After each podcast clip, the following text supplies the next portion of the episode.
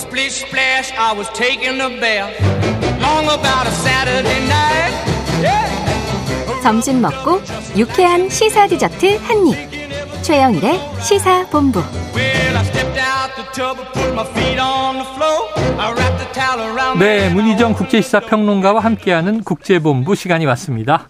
문평론가님 스튜디오에 나와주셨어요. 어서 오십시오. 네, 안녕하세요. 자, 이 튀르키예와 시리아에서 지진이 발생한 지 벌써 일주일이 넘었습니다. 그런데 이제 구조 소식도 꾸준히 들어오고 있어요. 네, 그렇습니다. 이 생존자 구조의 결정적인 초기 72시간의 골든타임, 네, 예, 지나갔죠. 지났죠. 예. 그럼에도 불구하고 뭐 17세 소녀가 159시간 만에 구조가 됐고, 어, 뭐 7개월 아기가 140시간 만에 구조됐다 이런 네. 소식도 들려오는 등 한 명이라도 더 구하기 위해서 각국의 구호팀들이 악정 고투를 벌이고 있는 상황입니다. 네. 자, 지진과 관련해서 저희가 지난주에 사실 앞 에서 살짝 설명을 해 드린 네. 적이 있는데요. 그때는 이제 첫 번째 그 지진이 발생했을 때만이었어요. 네. 첫날 그 6일날 새벽에 7.8 규모의 강진이 발생을 그랬죠. 했고, 다음 날 7.7 규모의 여진, 그리고 이후로도 지금까지 2천여 차례가 넘는 네, 여진이 네. 계속되고 있다라는 겁니다. 음. 어, 내진 설계가 되지 않은 낡은 건물이 많아서 무너지는 속도도 상당히 빨랐다고 네. 하고요. 그리고 무엇보다 지진이 발생한 시간대가 4시 17분. 거의 대부분이 잠든 시간대였기 네. 때문에 신속한 대피도 불가능했었습니다. 지금 이제 외신마다 사실 통계가 약간 다르긴 한데요. 일단 건물된 그러니까 붕괴된 건물만 최소 6,500채에 달하고요. 음. 그리고 약 2만 5천 채의 건물이 심각한 손상을 입거나 당장 철거를 해야 할 정도인 것으로 밝혀졌는데 음. 그때 전문가들은 뭐 사실 이 비진 지진이 굉장히 강력하긴 했지만 잘 지어진 건물들을 무너뜨릴 정도는 아니었다. 아마도 건축 내진 규정이 제대로 지켜지지 않았기 음. 때문에 피해가 커졌을 것이다. 이런 이야기를 하고 있어요. 인재다. 네. 그러니까 건물이 무너진 사진을 보면은 팬케이크처럼 이렇게 탁탁탁탁 쌓여가지고 예, 예. 중간에 공간이 전혀 나오지 않았다라는 음. 거잖아요. 저희가 이제 하도 이제 그런 붕괴 사고들 많이 보니까 아, 이거는 뭔가 음. 건축의 과정에서 이상하다. 문제가 있을 네. 것이다라고 얘기를 하는데 아니나 다를까 지금 튀르키예 정부가 건설업자 131명을 부실공사와 과실치사 등의 혐의로 체포를 한 네. 상태입니다. 그런데 이 많은 시민들이 뭐라고 얘기를 하냐면 정부가 이번에 제대로 제- 대응을 하지 못한 부분이 있거든요. 음. 거기에 대한 불만이 굉장히 커지고 있으니까 네. 아무래도 국민들의 분노를 이렇게 부실 공사를 한 건축 업주들에게 좀 돌리려 하는 것 아니냐 이런 비판도 있습니다. 책임을 돌리려는 것 아니냐. 아니나 다를까 또 이게 지진세를 24년 동안 거둬왔는데 어, 그렇습니다. 왜 아무런 조치가 없었느냐 이런 불만이 그- 있다고 하죠. 예, 1999년에 사실 트리키에서 또 굉장히 큰 지진이 맞아요, 있었거든요. 맞아요. 그 이후로 이제 내진 설계와 관련해 가지고 실제로 이제 굉장히 규정을 강하게 강화하고, 예. 네. 만들었다고 하죠. 근데 문제는 1960년대부터 어. 일정 정도 돈을 내면 이 규정을 지키지 않더라도 사면을 해주는 어. 말도 안 되는 관행이 네네네. 생겼다는 거 아닙니까? 면죄부를 줬네요. 그렇습니다. 그리고 실제로 지진세라고 거친 세금들이 지진을 방지하는데 또는 네네. 그 최소화하는 데 쓰인 것이 아니라 어. 전혀 엉뚱한 데 쓰였다라는 아하. 거죠. 알겠습니다. 무엇보다 지금 상황에서 보면 골든타임에서 뭐 두 배 이상 진행하고 있는데 사망자 수가 뭐 기하급수적으로 늘고 있어서 자국 깨면 늘어 있어서 맞아요. 이게 너무 안타깝더라고요. 지금 이제 집계된 수치만 3만 3천 명이라고 네, 하죠. 오늘 아- 튀르키예하고 아침 현재. 예, 시리아에서. 근데 20만 명대의 시민이 아직 매몰돼 있다. 매몰돼 있다. 아, 그래서 네. 아무래도 더 늘어나지 않겠느냐라는 얘기도 있고 문제는 튀르키예 소식은 저희가 그래도 실시간으로 네네. 좀 이제 변화하는 얘기들을 들을 수가 있는데 음, 시리아 같은 경우에는 예. 지난 시간에도 말씀드렸다시피 지금 정 부군하고 반군 사이에 내전이 13년째 이어지고 있지 네. 않습니까? 그런 상황에서 하필이면 지진의 피해가 음. 큰 지역이 정부가 통제 못하고 있는 지역이지 않습니까? 난민들도 많고. 그렇습니다. 예. 그래서 사실은 어, 세계보건기구가 시리아의 실제 사망자는 음. 9,300명 정도 될 거다라는 얘기도 하고 네. 있습니다. 지금 더 심각한 건 미국 지질조사국이 아, 이번 지진 사망자가 10만 명을 넘길 확률을 계속해서 올리고 있는데 네. 지금 26%로 상향 추정을 아이고, 했습니다. 예, 예. 그리고 이번 지진에 따른 튀르키예의 경제적 손실 추정 규모도 국내 총 생산의 최대 6%에서 네네. 이제는 10%로 또 상향 조정을 했습니다. 어, 지금 피해가 굉장히 이제 확 확산이 되니까 강진 피해가 큰 10개 지역에 3개월간 비상사태가 선포된 상태인데도 불구하고 음. 사실은 워낙 그 광범위하게 피해가 발생하다 보니까 제대로 구호 물품이 전달 안된 곳도 너무 네네. 많고요. 구조대가 제대로 도착하지 않은 곳도 상당히 많다고 합니다. 광범위한데 지금 말씀하신 대로 이 구조 장비와 대원들을 기다리다 못해 생존 주민들이 맨손으로 어쨌든 네. 가족과 주민들을 이웃들을 구하려고 지금 구조 작업을 벌이고 있다는 소식인데 날씨가 워낙 추워서 맞습니다. 지금 장갑이 필요해요, 뭐 햄머가 필요해 요 이런 얘기가 계속 나오더라고요. 맞습니다. 일단 원래 그 평년 기온보다 15도 정도 낮은 기온을 네. 지금 보이고 있는 상황이라고 하- 아이고. 하거든요. 그래서 아무래도 이 추위 때문에 2차 피해가 좀 더 커지지 않겠느냐 네네네. 이런 우려가 나오고 있습니다. 현재 유엔에 따르면은 130여 개국 국제 도시 탐색 구조팀이 이 지역에서 활약을 하고 있는데요. 음.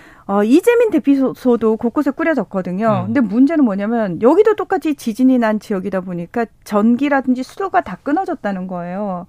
그리고 아직 가족이 구조되지 못한 이재민들 같은 경우에는 그 집을 못 떠나고 있대요. 네, 그러니까 네. 붕괴된 지역을 못 떠나고 노숙을 한다거나 또는 차 안에서 차박 생활을 하는 지금 네. 사람들도 상당히 많다고 합니다. 음. 어, 그래서 어, 구조가 되더라도, 그러니까 생존이 되더라도 네. 이 이후에 악화된 환경 때문에 사망자, 피해자가 더 늘어날 가능성이 있다라는 걸 많은 전문가들이 경고를 하고 있고요. 네. 어, 유산들도 상당히 많이 붕괴되거나 피해를 입었기 때문에 음. 유네스코에서는 이 부분과 관련해서 복구 지원도 하겠다라고 얘기를 하고 있습니다. 네. 생존을 했는데도 그 이후에 이제 구조 이후에 뭔가 생존의 수단, 생계의 이제 지원 이런 게 문제가 있어서 2차 피해도 크게 우려된다. 네. 자, 날씨도 춥고 아주 열악한 상황입니다. 일단 뭐 도시들이 다 붕괴된 상황이니까 말이죠.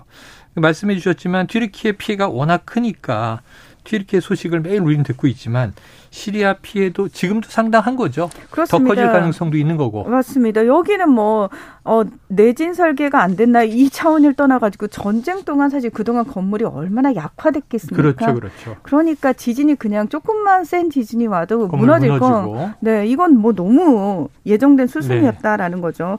그래서 사실은 이 반군 지역 같은 경우에는 시리아 정부군이 여기를 봉쇄를 하고 있는 상황이었어요. 아. 그래서 지진 이전에도 유엔 측에서 또는 국제 구, 호 단체에서 어떤 식으로 여기다 구호 물품을 보냈었냐면 트리키예와 맞붙은 국경 육, 네네네. 육로를 통해 가지고 들어갈 수 있었다라는 아, 거예요. 예, 예. 근데 이마저도 3주간 시리아 정부가 이걸 다 막았었다라고 해요. 그래서 네. 제대로 3주간 물품 자체가 들어가지 않은 상황에서 지진이 벌어졌고 어, 일단 그 안에 있던 구호 단체 직원들이 먼저 네네. 구조 활동에 나서기 시작했고 유엔 차원의 구조대가 이제 도착한 거는 지진 발생 무려 3일 후에나 아이고, 들어갔다라는 거 네네. 아닙니까? 근데 이제 국제 사회가 시리아 정부를 향해서 여기 열어 줘라 인도주의적인 차원에서 이런 식으로 계속 요구를 하니까 조건을 걸었어요. 이제 적십자사나 적신월사에 음. 어떤 감독 하에만 열어 주겠다라고 네네. 얘기를 했는데 겨우 이제서야 이제 물품이 들어가기 시작했는데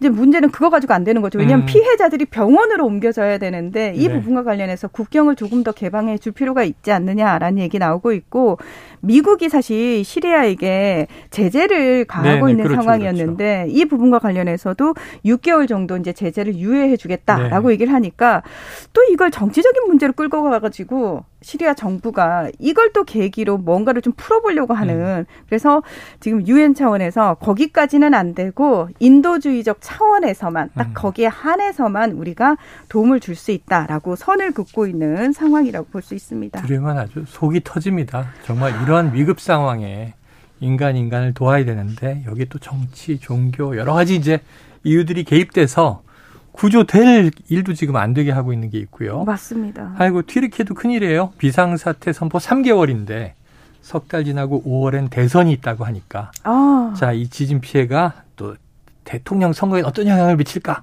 정치인들은 이거 지금 그렇죠. 벌써부터 그 복잡하겠죠? 얘기 나오고 있죠. 예. 아유, 자 다음 우크라이나로 넘어가 보겠습니다. 지금 젤렌스키 대통령 유럽 국가들을 쭉 방문하고 있다면서요. 그렇습니다. 지원 요청입니까? 예, 그렇습니다. 지난 8일에 젤렌스키 우크라이나 대통령이 예고 없이 영국과 프랑스를 방문해서 각국 정상과 회동을 했는데요. 네. 지난해 2월 말에 전쟁이 시작된 후 해외에 나온 것은 지난해 말 미국과 폴란드 방문 이후 두 번째입니다. 음. 자, 먼저 영국을 방문해서 어, 리시 수넥 총리와 회담을 했고요. 의회에서 연설도 했습니다. 그리고 찰스 3세 국왕까지 접견을 다 했습니다. 음. 어, 영국 같은 경우에는 우크라이나 전쟁 초창기부터 가장 적극적으로 우크라이나를 지원해야 한다라고 목소리를 내던 나라거든요. 네. 그런 차원에서 이제 가장 먼저 방문을 했고요. 아니다 다를까 이 총리 방문에 맞춰가지고 군사훈련 지원을 해왔는데 이 대상을 더 확대하겠다. 그리고 장거리 무기 등 군사 장비 지원도 더 확대하겠다. 이런 발표를 했습니다. 음. 영국 일간지 가디언은 전투복 차림으로 영국 상하원 의장 앞에 선 국가 지도자는 젤렌스키 대통령이 처음이다. 네. 이렇게 이야기를 하면서 전쟁 지원을 받기 위해서 서방의 관심을 계속 전장으로 이끌어야 한다는 점을 잘 알고 있다. 음. 그래서 지진이라든지 또는 각국의 내부 정치 문제 또 그래미 음악상 등 다른 뉴스거리를 어, 물리치고 어떻게든 우크라이나 전쟁으로 네. 관심을 조금 잡아놓을 필요가 있기 때문에 이런 행보를 보이고 있는 전문가네요. 것이다. 네, 그렇습니다. 이런 얘기를 하고 있고요. 자, 영국 방문 이후에 우크라이나와 영국 사이에서 무기와 관련해 가지고 우크라이나에서 직접 영국 방산업체들이 이제 음. 무기를 생산할 계획이 있다. 이런 보도가 나오기도 했습니다. 네. 자, 당일 밤에 또 바로 프랑스로 날아갔다면서요? 그렇습니다. 이 밤 10시 30분에 프랑스에 도착을 네. 했는데요. 그 늦은 시간에 에마뉴엘 마크롱 프랑스 대통령하고 독일의 올라프 숄츠 총리를 한꺼번에 만나서 어허. 만찬을 했어요. 그리고 밤에. 예 회담도 진행을 했고 자정이 넘어서 끝났는데 음. 자이 자리에서도 장거리 미사일과 전투기 지원을 요청을 네. 했습니다. 그리고 마크롱 대통령은 프랑스 최고 훈장인 레지옹 도네르 그 중에서도 등급이 가장 높은 그랑 크루와 이게 어. 이제 프랑스 대통령들이 받는 네네. 훈장이라고 하는데 이걸 젤렌스키 대통령에게 수여를 했다라고 네. 합니다. 자 그런데 사실 다음 날이 바로 EU 특별 정상회의가 예정돼 있던 날이었거든요. 네네. 근데 그러면은 유럽 회, 그 연합 회원국 27개 정상들을 그 자리에서 만날 수 있는데 네네. 왜 굳이 밤 늦은 시간에 예, 예. 프랑스로 젤렌스키 대통령을 불렀느냐? 어. 이게 마크롱 대통령 대통령이 국제 외교 무대에서 영국의 선수를 뺏길 걸, 주도권을 빼앗길 아. 걸좀 우려해 가지고 즉흥적으로 빨리 불렀다라는 거예요. 네네네. 근데 또 혼자 만나기는 조금 그러니까 독일 총리도 불렀다라는 거 아닙니까? 그러니까 이것과 관련해 가지고 네. 그 이탈리아 총리가 아니 EU 정상회의 앞두고 지금 프랑스하고 독일만 주목을 받겠다는 거냐 이런 식으로 공식적으로 네. 비판하기도 했습니다. 참 독일 실주 총리 얼마 전에 어렵게 어렵게 레오파드 2 전차 지원하기로 했는데 이번에 미사일하고 전투기도 내놓으시오 이렇게 됐고요. 네. 지금 말씀하신 대로 자정 넘어서까지 이 프랑스와 독일을 만나고 다음 날 결국 벨기에 브뤼셀로 날아가서 그렇죠. EU 집행부를 만났더군요. 자, 오늘 여기까지 어, 국회 본부 함께 진행하겠습니다. 문희정 국제시사평론가 오늘 고생하셨습니다. 네, 고맙습니다. 예, 최영일의 시사본부 오늘 월요일 준비한 내용은 여기까지 전해드렸습니다. 저는 내일 화요일 낮 12시 20분에 다시 찾아뵙도록 하겠고요. 자, 오늘도 청취해주신 여러분 고맙습니다.